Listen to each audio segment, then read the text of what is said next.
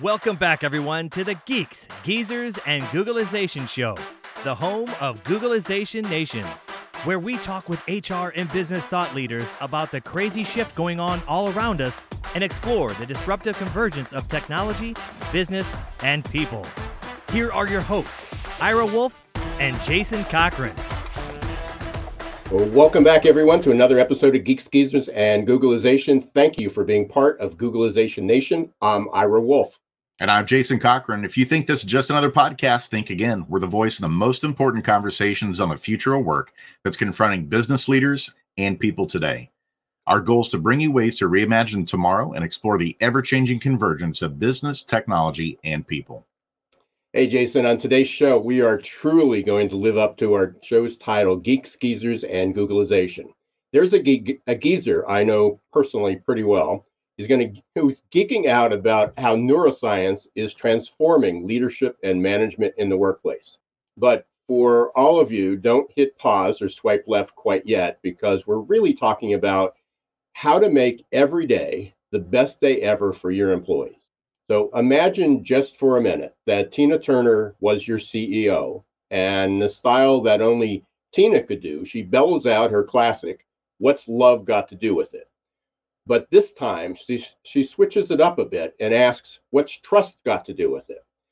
Because this is only after your CHRO, with the best of intentions, suggests that what your company needs to do is build a culture of love and trust.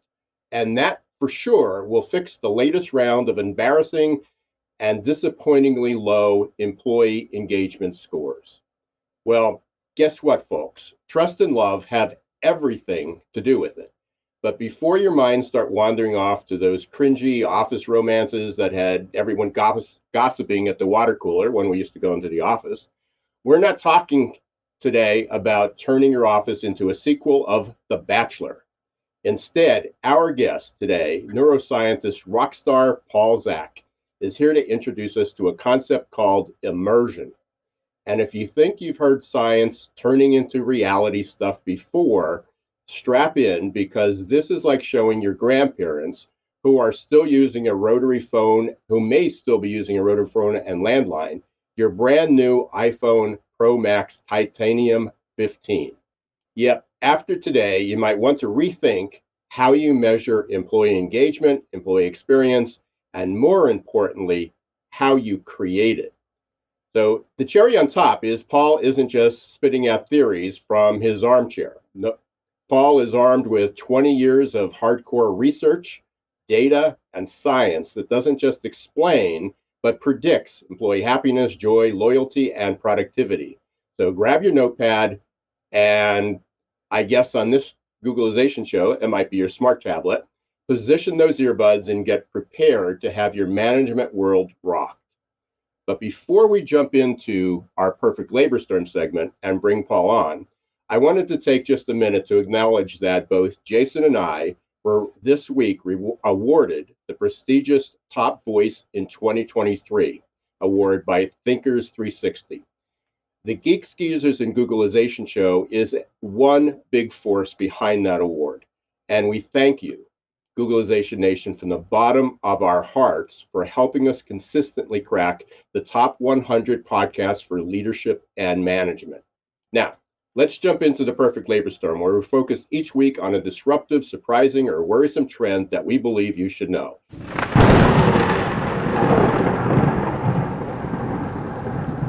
And this week, we're going to feature a few stats from our guest, Paul Zak's research comparing people at low trust companies with people at high trust companies. The people at high trust companies experience, get this, 74% less stress. We've been talking a ton about that. 106% more energy, 50% more prior, higher productivity, 13% fewer workdays, 76% more engagement, 29% more satisfaction with their lives, and 40% less burnout. But it's not just Paul who's saying this. A recent study at MIT revealed that trusting employees are 260% more motivated to work. They have 41% lower rates of absenteeism, absenteeism and are 50% less likely to look for another job. Now, at the same time, most employers overestimate their workforce trust level by almost 40%. So apparently, it's that building a trust culture and spreading a little love around doesn't work. That's the rumor being spread in the boardroom. But how we've been trying to do it definitely needs to change. Absolutely, Ira. I can't wait to hear what what we hear today from Paul on this, on how we do it. I can tell you a little bit from my experience. As, as you well know, I've kind of been getting immersed in, in a new work environment as I mm-hmm. joined the team at Human Works 8 on August 14th. And it's been incredible. And I'll tell you, one of the most helpful things that the team has done for me so far is they've helped to understand me cognitively, affectively, and also conatively. In other words, they're trying to understand those three parts of my mind how I think, how I feel, and how I tend to go about doing things, uh, just naturally or instinctively. And this has helped me focus my best energy and and get aligned to the tasks where it's a great match and where I can deliver value. And without them taking that interest and getting to know me on that deep of a level on those three parts of my mind, it wouldn't have gone as smoothly so far as what it has. And it seems like for far too long that we've come at connecting people and work from the wrong angle, as we've kind of looked myopically through strictly the job lens and then looking at the rote hard skills that a person has without considering the rest of their neurological thumbprint and the alignment with the task to be done and how that functions within a team. And so I'm really excited that we've got a neuroscience expert in Paul Zak today that's going to help us set the record straight and rethink how we're integrating people and work. So, without further ado, let's stop talking about him and actually bring him on and learn from him today. Googlization Nation, let's give a warm welcome to Paul Zak. I, I couldn't resist Paul. and did you know that I was on The Bachelor? I did not. Well, if uh, people Google me and The Bachelor, they'll find I was a uh, science expert on The Bachelor. So it's all about love and trust and connection are very similar in the brain. So when we study one, we understand a lot about the other. So I guess that's called synchrony, right? Or serendipity, one of the two, or just dumb luck, if there's such a thing. So Paul, there's so much to talk about. I wasn't kidding, kind of geeking out about this. Um, as you know, we, we we talked a few weeks ago, and uh, I, you know, I've always in, you know, appreciated the science of neuroscience. So I took a deep dive this summer, took a six-week certificate course, and um, that's how I got introduced to you and, and, and met you through that.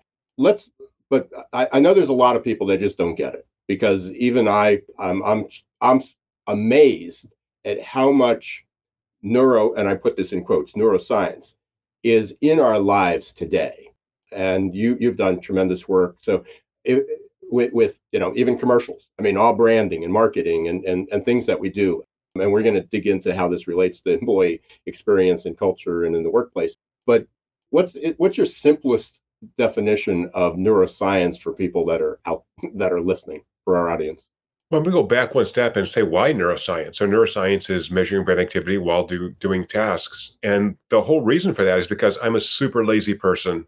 I don't want to guess about some perhaps debunked psychological theory on why people do whatever. I'd rather actually measure where that comes from, which is not the elbow or the knee, it's the brain. So, if we can measure brain activity, we can ask, oh, what happens when people are passionate about their work? What happens when they provide extraordinary customer experience?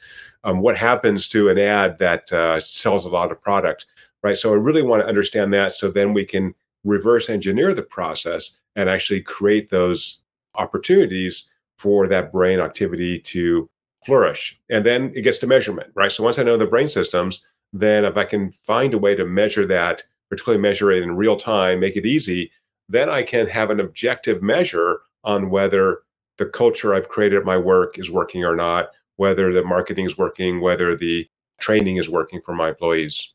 But what what you've been doing, and, and certainly been successful at it, and it, it's a journey, so we've got a long way to go yet. It is as I often talk about is is that science is turned into reality. Science fiction is turned into reality. And so these are things that It, it's not that you have to hire a $500,000 neuroscientist to come in and set up a research lab and you get all, you know, it takes years and years. I mean, we're talking real time data. I mean, just like you go out and you take a walk and you can check your your your pulse and your heart rate and your fitness and you get that. But the the one thing and, and again bringing this to you know back to our work talking about the workplace is is it fair to say that neuroscience is disrupting everything we knew about how we measured and approached employee engagement? And and i say that because i don't think there's a day that goes by that i don't listen to a podcast read an article i often cite it myself hear something about gallup's engagement survey. Mm-hmm. they've been doing it for 40 years. They've been studying people. They've been asking people you know how they feel about work. And so i think it was in the first two or three chapters uh, of your book immersion uh, which we'll we'll bring up here you, you, sort of in my mind shattered. It's like we're we're just not we're we're getting what they think they feel but not actually how engaged they are. Am, am i on the right path? Am i correct? Exactly right. So if, if i ask you ira you know how much you're enjoying this conversation right now Uh, you know, from one to seven, I, I, don't know eh, eh, compared to what, right? Where there's there's no basis for that. Number one, and number two, I'm asking about your underlying emotional state, which is largely driven by unconscious processes in the brain that are not made conscious. So if you if I force you give me a number, you will. Now, if that number predicted movie ticket sales and advertising sales bumps from you know sales bumps from advertising and and um, employee productivity good to go. We, you know, we don't have to do research for the last hundred years. But you're right. What we're finding is that when we ask people consciously to report their unconscious emotional experiences, those don't predict. So remember, I'm a lazy person. I'm in the prediction world, and so I want to find signals in the brain that allow us to predict behavior with high accuracy and do that consistently. And so you you sort of highlighted this, but I'll go a little deeper earlier which is we've created technology that allows us to measure what the brain values in real time by applying algorithms in the cloud to data we pull from smartwatches. So all of a sudden now we have this tool that lets me assess my own emotional state, what I love doing at work, what I really don't like doing at work, measures my physiologic, psychological safety. Am I comfortable in this environment? Am I, am I, am I a good teammate? Am I able to interact effectively with these people? Or are they driving me batty and that's taking bandwidth away from me so that I can't perform at my best. And you mentioned happiness earlier. So I've done a lot of work on happiness. And I think the correlation between happiness and productivity has been confused by a lot of people. It really looks like, from most of the research, is that productive people feel satisfied, right? So it's not that I want you to have Taco Tuesday and, you know, whatever, uh, you know, jump around and uh, sing songs. What I really want to do is give you hard but achievable goals. You work in a team to, to meet those goals and then go, holy crap, we did some great work this week, right? We really killed it. I feel great about my job. I feel satisfied. I have this sense of accomplishment, which is very important. And that comes right out of the neuroscience, by the way. So again, we, we don't want to have zero stress in our lives. Stress is really useful. Moderate stress is really useful, what we call challenge stress, right? So if you guys are not expending metabolic energy to engage with, with me right now, you know, you can curl up on a couch and go to sleep. Well, that's not passionate. That's not engaging. That's not fun. So I want to do the same thing for employees at businesses. Create this environment of hard but achievable goals. Measure both as a group, but also individuals so they can learn about what they love doing.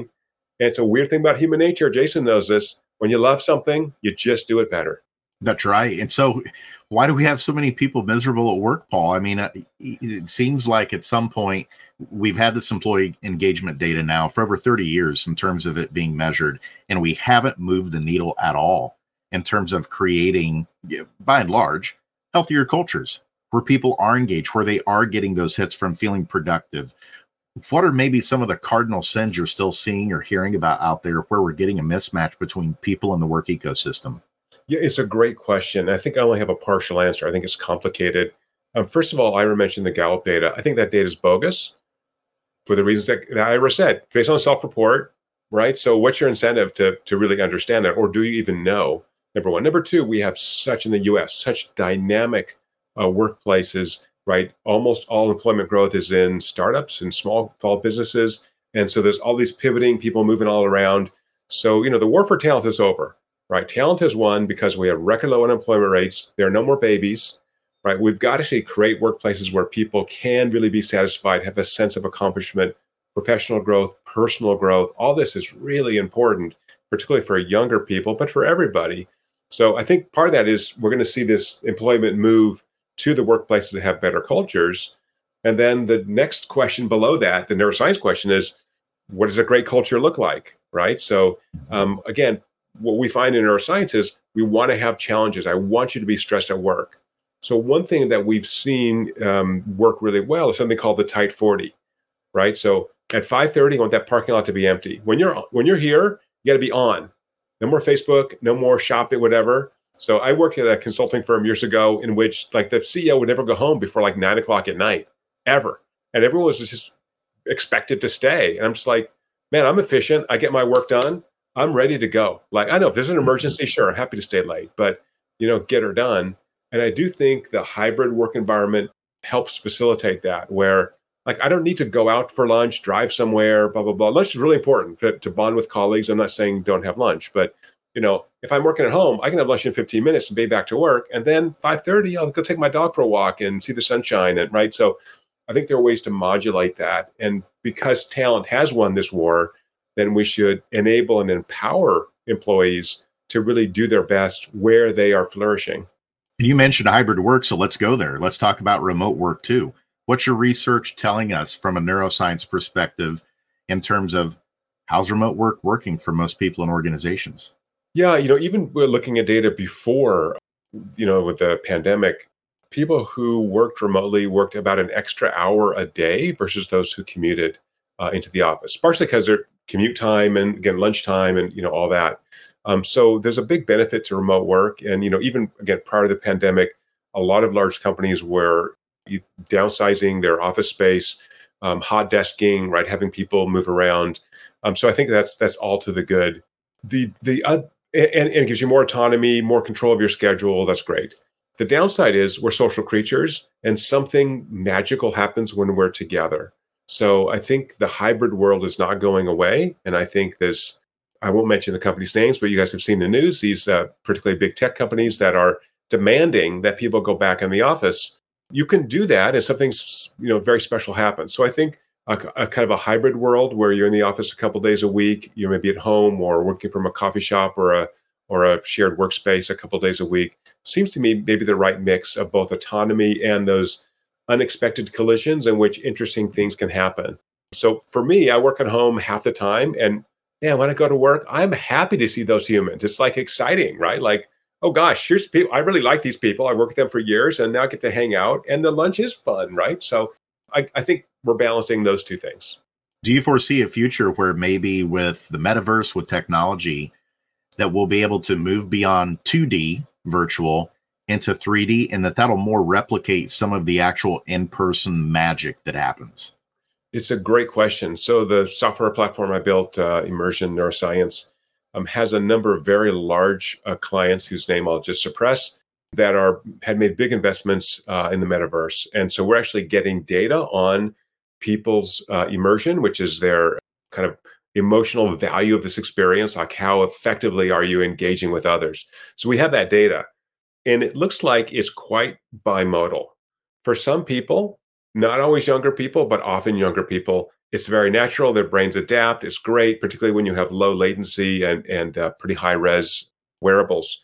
For other people, they're finding it just doesn't work for them, right? So those meetings are we look at 2D meetings versus metaverse meetings. Often the 2D is, is actually better from a neurologic perspective. That is, I'm conveying more information, I'm picking up more of the, the value of what you're saying, that emotional value, right? That's why we have face-to-face meetings or this, you know, 2D face-to-face, if you will. So metaverse is not a, not a big win. VR is not going to be a win for everybody. I think it's going to be, again, to me, it's a measurement issue. I would really want to measure and see for some aspects. Um, onboarding, uh, we've seen some great data on onboarding great. You can do a big chunk of that in the metaverse because it's very rote. Meetings with clients so far doesn't look like it's fabulous. Team meetings looks pretty good.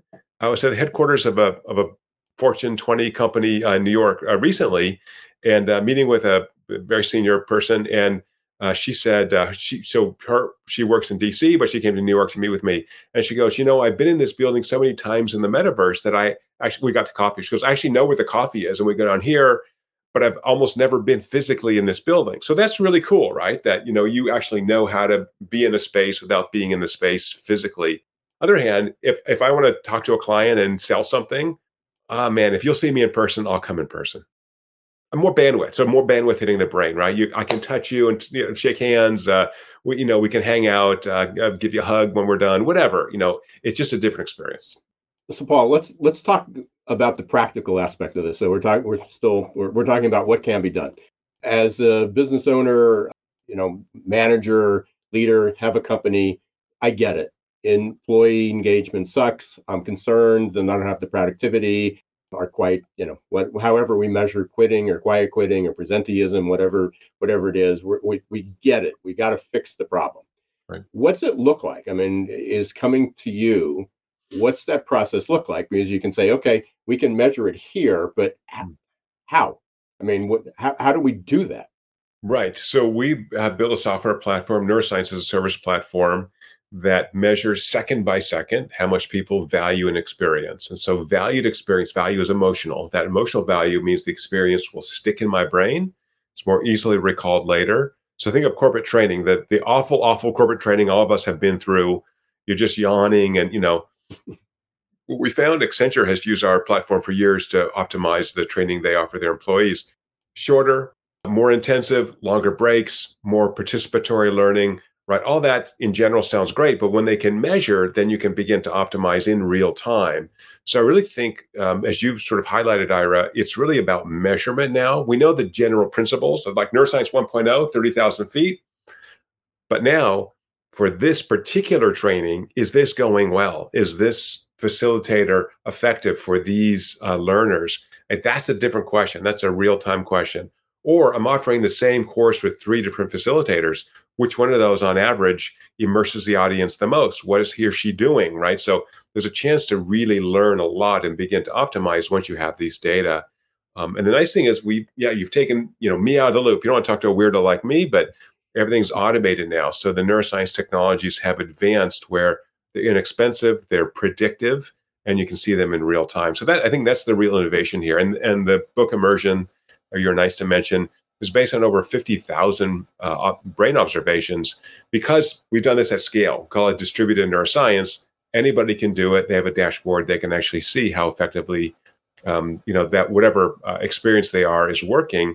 And then individuals can also learn about their own states, right? So now I have a chance to begin to manage my own work life. So again, if if I'm correct that the war for talent has been won by talent, if if I have talent, if I have skills, I want to deploy those skills in the way that is most valuable to me because I have a choice. And so by learning about what's most valuable to me, I can find my best and highest use, if you will.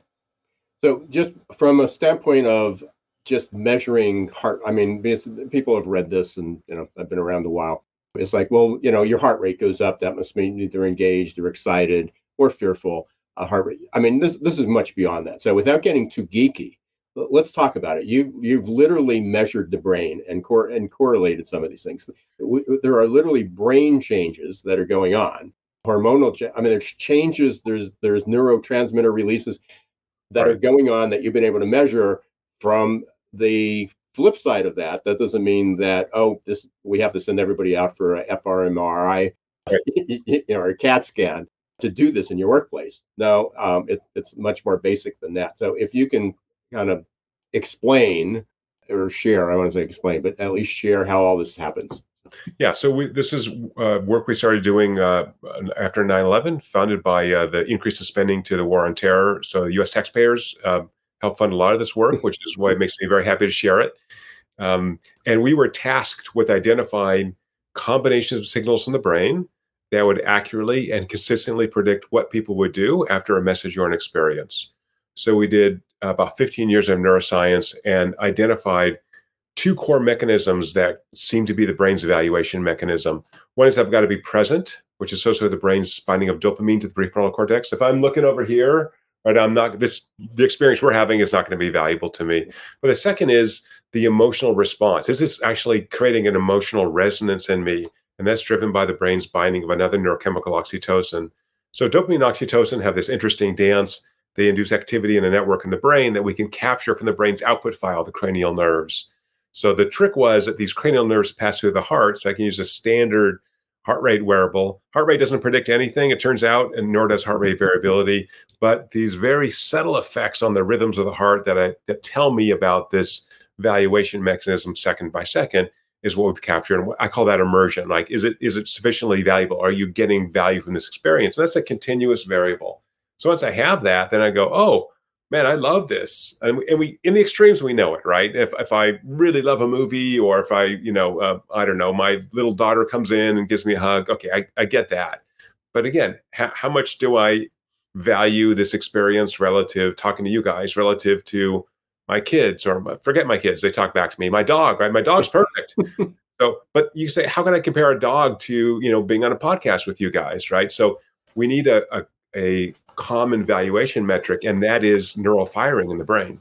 So um and, and just to give you I, in reading the book i can't remember the name of the movie.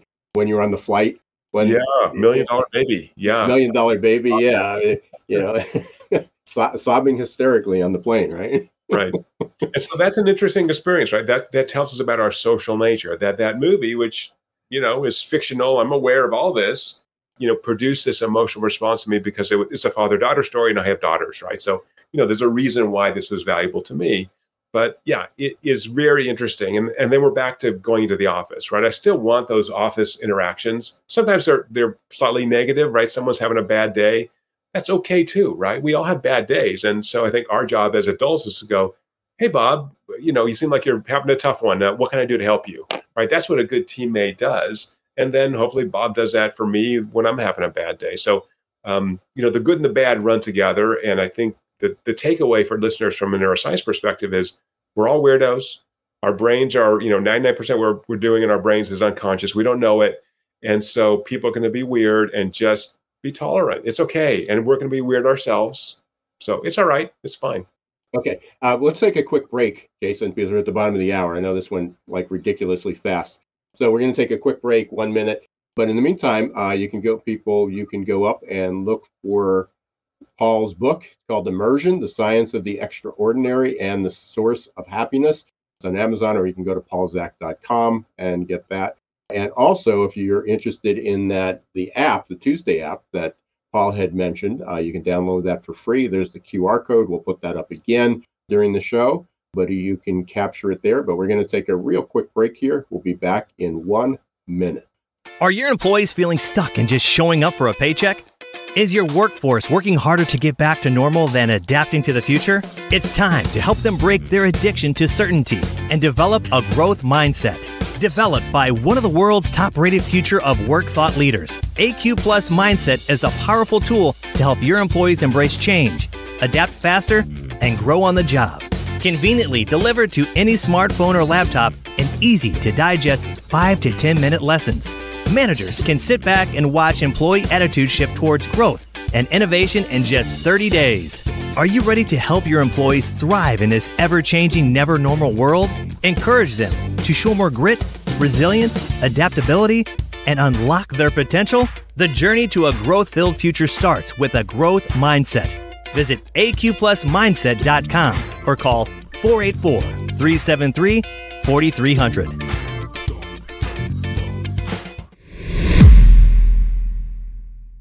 Paul, uh, there's the QR code that I forgot to take down for the uh, to be able to download Paul's app.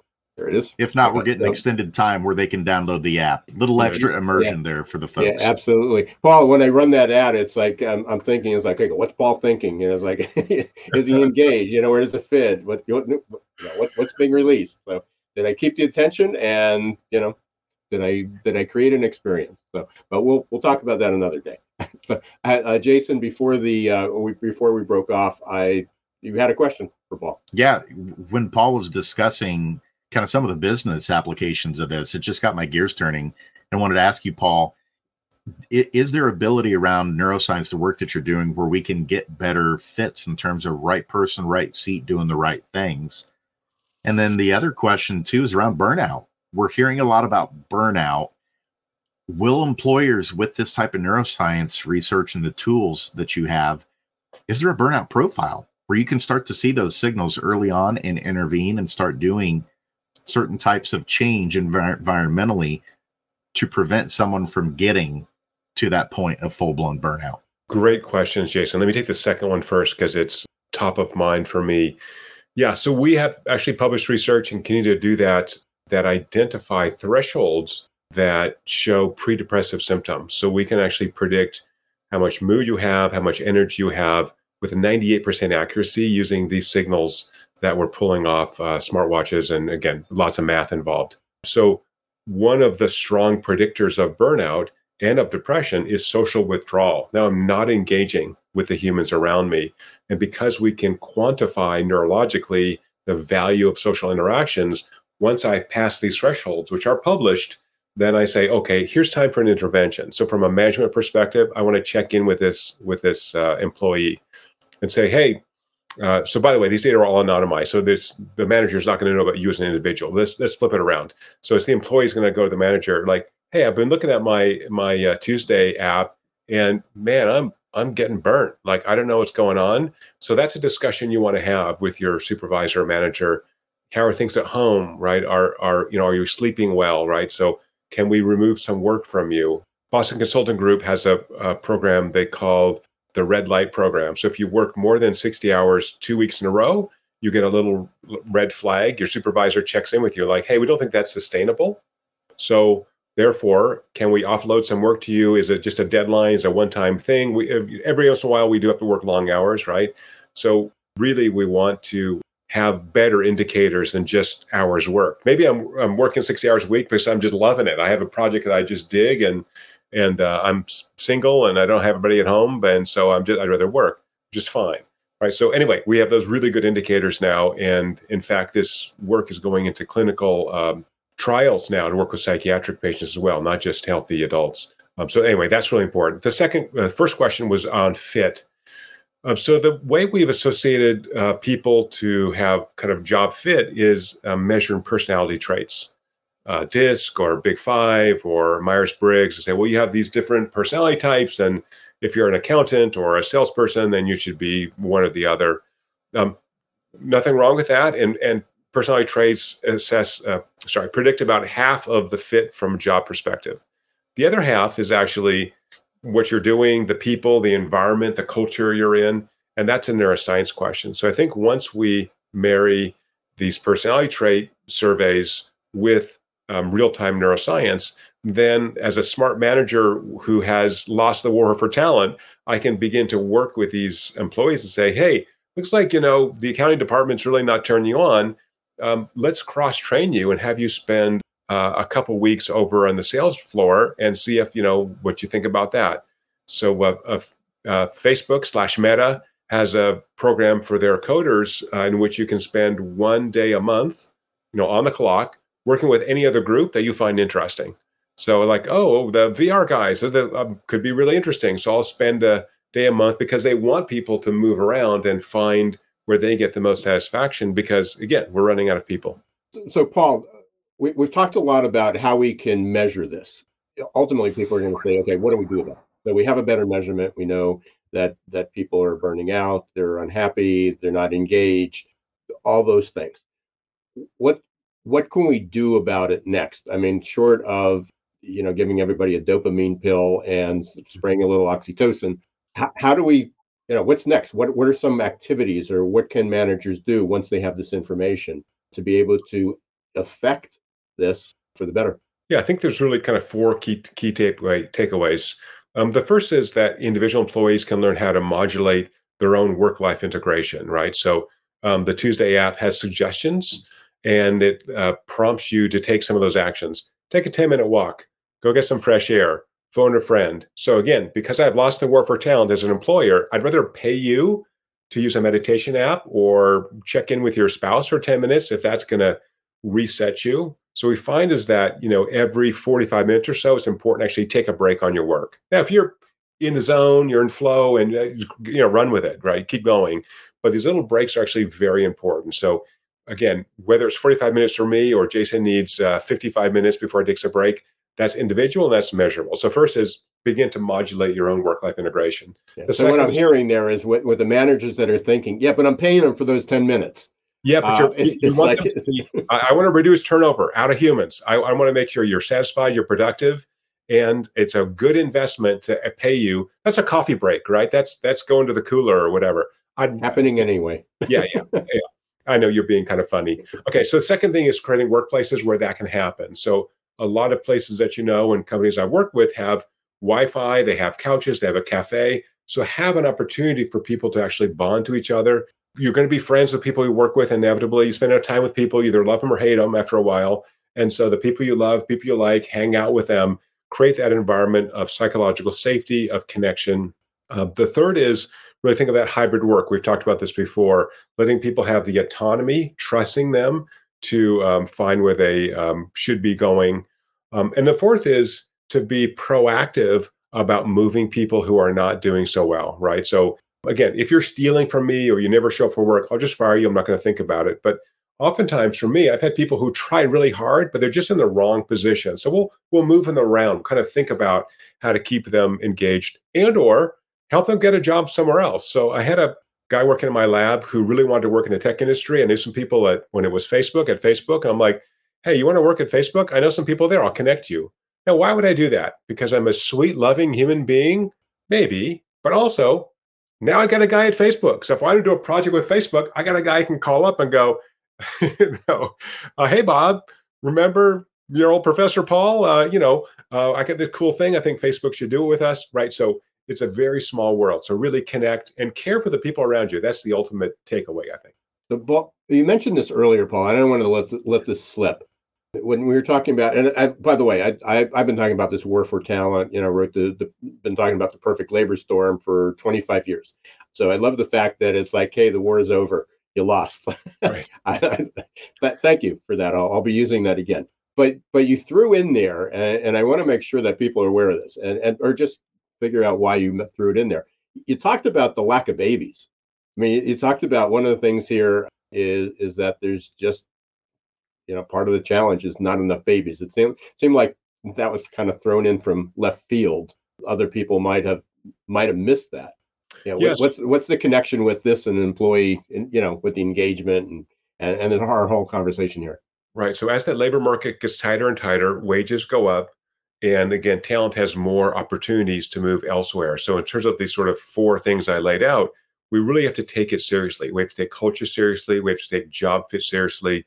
We have to take training so that people have the sense of professional growth, can increase their salaries. So, if you just saw uh, recently, China restated their population uh, numbers, and there's 100 million fewer Chinese than they thought originally. So, China's been aging since since 2015 the US, if you look at the birth rates and death rates, we're going to start uh, having more deaths than births in the next couple of years, uh, mm-hmm. uh, depending on immigration. So most of our growth comes from immigration. You guys have been to Europe. Europe's disappearing, right? There's no babies in Europe other than, again, some immigration. So if that's the world we're living in, we really got to think about nurturing uh, these people who are creating value for the organization and ensuring that they also are getting the sense of satisfaction they have a good work life integration. There's no balance any. There's no balance, right? It's work life integration. So like we have coders work for us. They like to work all night. I don't know why coders are night people. They're always working all night. I don't care if that's what works for you. That's your chronotype. Awesome. When I wake up at six in the morning, whatever, I want to have a report or I want to talk to you before you go to sleep. You know, um, good. I, I don't really care, right? Because they're productive. They keep the ball rolling. So I think that's the world we've got to be adapting to.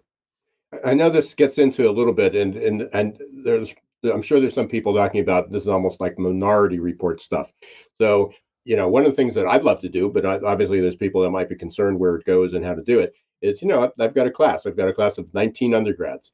They're 18 to 21 or 22 years old. You know, I can see what they're playing a game on the laptop. Okay. Right. Uh, I got other, a few that are engaged and a few aren't. Is if, if I had the data, and, you know, if, if if I was the manager and that was a, t- a meeting, a sales meeting or, or a team, you know, any type of a meeting, you know, or I'm an educator and I'm in a class, what could I do with it? I mean, if there, if, if I was getting pulses as, you know, student, uh, you know, John, it, I've lost them. Right. Uh, so basically, you have three levers you can push on. So first of all, the the data are anonymized. So unless John chooses to share your uh, his data with the professor, with the manager, the those few individuals only see aggregated data. So let's just talk about in aggregate. So let's say your class has low immersion; they're just not getting it. They're um, so the first is um, how you structure the content, right? So um, what Accenture has found in the last six years using our platform is it's really 20 minute segments. People cannot stay immersed for more than 20 minutes. Great. So if that's the case, then mix up the way you teach it, right? Show a video, have a class project on, uh, you know, table work, right? Move things around. Think of that sort of 20 minute blocks.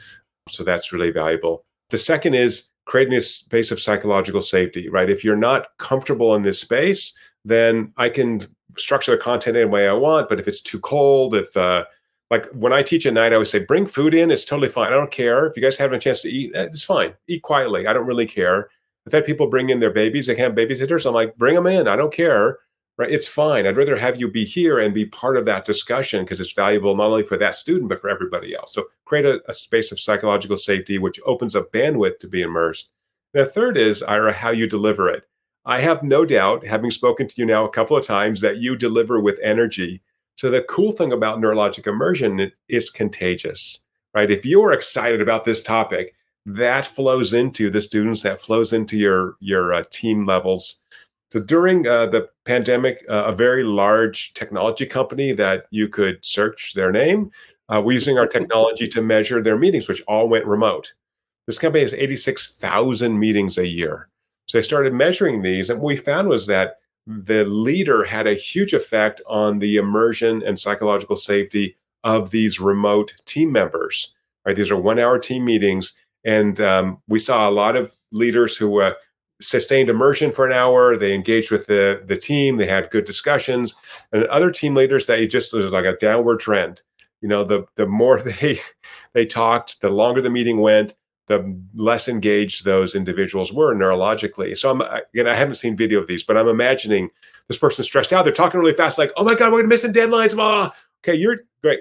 Moderate stress, good, but high stress, not good. That's not good for performance. So that's a training issue, right? So for that leader, they need to have a little more training, like, hey, you want to push people, you want to, you know, give them challenges and and uh, mentor them to reach those challenges, but if you are so stressed out that your team is just shut down, that's not good either. So again, that's where measurement comes into me. Yeah, and, and I appreciate that so much. And I, I, keep going back to one of the things that the I've been remote for 20 years, but one of the things that that that I saw have, have having had the ability to participate in uh, you know a lot of Zoom meetings with with senior leaders that I might not have had the chance before. You know, they're working out of their house, and prior to February of 2020 if your dog was barking or if the you know a grandchild or a child ran into the room you know in fact there was that video that was that almost a meme circulating right. around that there was a, a, an executive on a call and the child ran in and then i don't know was the the maid or the mother you know came in to kind of rustle them out and and it was like how embarrassing was that and then all of a sudden that became the norm and right. and so you know tracing this back to uh, leaders becoming, uh, or everybody becoming much more vulnerable, much more authentic, much more transparent. And, you know, I said this soon as people started to go back to work, I hope that's the one thing that wasn't lost. And, and now what you're doing is you're verifying that you're, you're verifying that that actually has an impact. So whether you, if, if you're a, if you're a leader, you can be a manager, you can be anybody, you can be a committee chair. You're, you're, you're running a meeting on Zoom. You can have high levels of engagement mm-hmm. of, of sure. immersion. Yeah, it's, it, it's, I totally agree Vulnerability is actually very attractive. So when people are competent, but they're also vulnerable, they're open emotionally, people want to actually perform better for them, right? So it's really mm-hmm. asking rather than demanding, right? So if if I've lost a war for talent, then everyone who works for me is essentially a volunteer. I'm still paying them, but they're volunteering to work for me and not for somebody else. And so I should treat them that way. And when I'm like, hey you guys i really need help on this project you know jason do you have time can you can you give me like five hours a week for the next couple of weeks because man we got to get this thing done and we're we're short on people and you're an expert and like oh so that's a different story than yeah god damn it jason you lazy bastard you got you know that's not appropriate ever um, you know and like yelling at people never appropriate right let's just be clear on that that's not it's a good short-term motivator but people will quit I've had the yelling bosses, not you, Ira, but uh, I've had some people. I'm like, okay, what time can I get out of here and look for a new job? Yeah, for sure. Hey, hey, Paul. Uh, we I can go on for, for forever with you and, and really dig deep. And some, I, I hope we have an opportunity because there's so many. I, I, was taking some notes in the book. There are just some questions. It's like, hey, if I can meet with Paul, here's what I'd ask. And and, and so I highly recommend uh, everybody go up and, and getting the book. And I'll post this. But we we sort of start to wrap up the show with this question.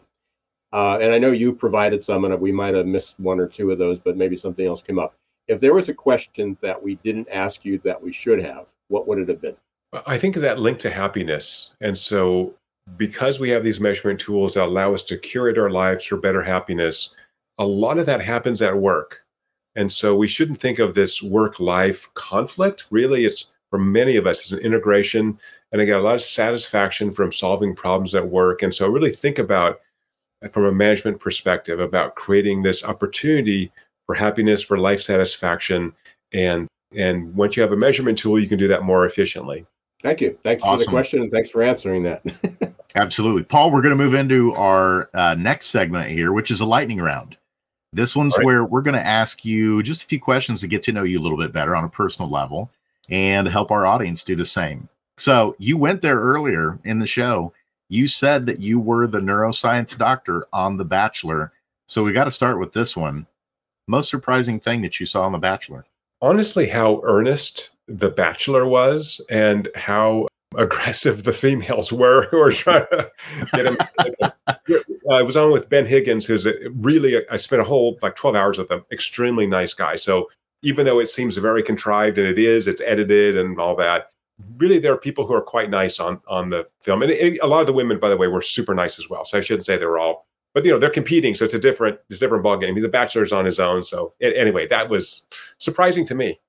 That had to be quite the immersion activity to try and measure on the show. So thank you for for sharing that piece. Up up next, next question. How about if there's one person in the history of the world that you could meet, who would it be? You know, that's a great question. Probably depends on the the mood. I'm, I'm a super big fan of the founders of our nation. Uh, George Washington would be amazing, right? It could have been king and didn't. He he, you know, didn't even really want to be president, and over his objections, served for two terms, and then walked away and left Washington. Like amazing human beings. So anyway, I'd say George Washington would be great.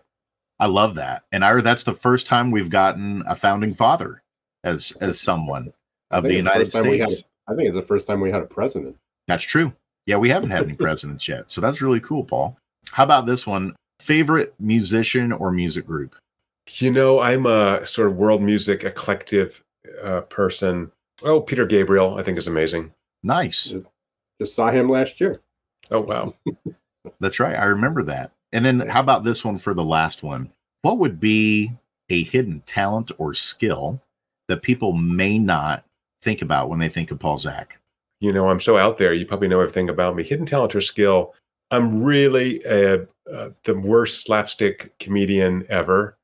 Uh, so I love to uh, make people laugh by doing the stupidest, stupidest thing. So I may seem very, um, whatever, forthright and educated, but I'm actually the stupidest, you know, on the level of the Three Stooges level stupidity. So I love to make people laugh. Well, now you've piqued all of our curiosities. Are there any TikTok or YouTube videos out there that we can look? At? Oh no, all in private. Although all I in private, okay. Was at the uh, Aspen Ideas Festival, and they said, uh, for the first time, we're going to try an experiment, which is we'll give you five minutes at a comedy club for the first 12 people. And, you know, I thought about that for about 20 seconds. I'm like, I'll do that. So I, I there is a video of me doing a five minute bit at a comedy club, which seemed to go well. So, uh, but I'll never do it again. It was too hard. That's awesome. Paul, thank you for doing our lightning round. I'm going to send it back over to Iris who get ready to wrap up here. Yeah, I, I just learned uh, the other day that somewhere in my grandmother's bloodline, I am related to one of the Three Stooges. so I don't know which one. Whoa. I don't, I don't even know. How, I don't even know how. So, I, Ira, this is big and... news. This is big I'm news. I'm going to rub your head when I see you, Ira. but, yeah, and and then I guess it's um, which generation are we talking to? Because I've got three Stooges. What's that? Right. it's us Paul. Uh, yeah, I, Paul, I really appreciate you being here. Thanks so much. Let me uh, go and grab your book again. because I do encourage everyone, whether you listen, whether you read, you know, whether you want to kind of turn the pages, go out and get immersion. Uh, he'll make a lot of more sense of what we are talking about today. Uh, dig a little for those of you who want to dig a little d- deeper into the science. It's there, but very, very understandable, and uh, it's actually uh, it's a great narration. You can it's it's an easy book to listen to. And one more time, we want to go back and uh, if you want to download Paul's Tuesday app, so you don't want any more Manic Mondays, go to Tuesday. Uh, you can download it right here. We'll also put the link in the uh, notes for those who are listening and not watching. Perfect. And the little typo on the website is Paul J for Joseph Zak. So Paul J. Oh, okay. Zak. Right. I apologize about, about, that. Yep. No worries. Uh, we'll get that corrected, and um, and you can also go to get immersion to, to your website. Yes. Right? Good. Paul, appreciate it very much for taking the time out. We'll be keeping uh, tabs on you of everything that's going on. Congratulations, uh, and and thank you for all the work you're doing. That's this is fa- it's fascinating. What a pleasure to be on. You guys are awesome. Thank you so much. Yeah. Hey, thanks, Paul. Thanks, Paul. Ira could have gone on and on. I mean, that was absolutely wow. talk about yeah. immersive. Could have just gone on and on in terms of how how this whole world of how we think about people and work and how we're able to get into these these scientific details now blew my mind and i think for me that was my biggest takeaway listening to paul today was we're quickly evolving out of this whole phase of self-report on surveys as to how things are going and we're moving into this new era of wearables of actual mm. data of getting neurological and physiological signals of how we're doing and then being able to intervene and say hey it's time for a break or it's time to do fill in the blank intervention. That was one of my big takeaways today. How about you? Yeah i, I and, you, and you mentioned data. I think the collection you know we, we people have been collecting data. We've been talking about people analytics you know i was doing a series of some uh, workshops in, just a few years ago on uh, people analytics uh, but unfortunately the data we're collecting may not be accurate and predictable. And and so I I mean I I'm so excited about what the next uh, few years are going to bring uh, with you know what Paul's doing and what uh, just the whole uh, field of neuroscience is going to do. It's going to be transformative. Of um, you know e- even though we had data, we were still somewhat guessing, and the and the data wasn't reliable. So we can really have an impact on on people's lives, not only making them more productive at work, but uh, really dealing with what we've been talking about the last few weeks is you know mental health and employee well-being and you know which is ultimately just it, it just rolls downhill the other big takeaway and i'll be sure to be repeating this over and over again that the, that we're not in a war for talent. The, the war is over. Uh, so I, I love that and uh, i think that's so appropriate and and, and it is so fitting and uh, so I, I, I appreciate that as well. And uh, you know uh, again it's i i go through every day and looking at situations is it's almost made, I want to say made me paranoid, but maybe super aware of, you know, are, are, they engaged? I wish I knew. I can measure it now. I can measure it now, and and, and how you can do that. And say, hey, show me your watch. you know, or, I, you know, right. or, or vice versa is I can just show them my watch and say, not very engaged. you know, you're losing me. So, uh, but I appreciate it. So again, we want to th- uh, thank Paul Zak. I'm going to just put this up one more time for him. If I can find it, there's the book immersion, I highly recommend going up to Paul pauljzak.com, uh, .com, pauljzak.com, uh, or you can go up to Amazon and uh, you know get the book. Uh, you can also listen to our podcast, and as Paul said, he's all over the place. There's lots of good videos, lots of good interviews that he's had, and uh, again, good person to know. Absolutely. So thank you to our guest, Paul Zak. Because of him and guests like him, that's why our podcast is in the top 100 in business management category, and we're top 1% in the world in total popularity. So thank you to our guest, Paul, today um, for pushing the, the needle and moving it forward uh, when it comes to the future of work and making a better future of work for all. If you haven't liked or subscribed to the podcast, please do so. YouTube, Apple, Spotify, whatever your favorite platform is uh, for listening to your favorite podcast, please subscribe so that you never miss an episode. And until next time, I'm Jason Cochran signing off. And thank you, everyone, for being part of Googlization Nation. Thank you for putting us in the top 100 of me, uh, leadership and management podcasts. I'm Ira Wolfe. Until next week, don't let the shift hit your plans. Thanks for listening to Geeks, Geezers, and Googlization. This show was produced and edited by Hilton Productions.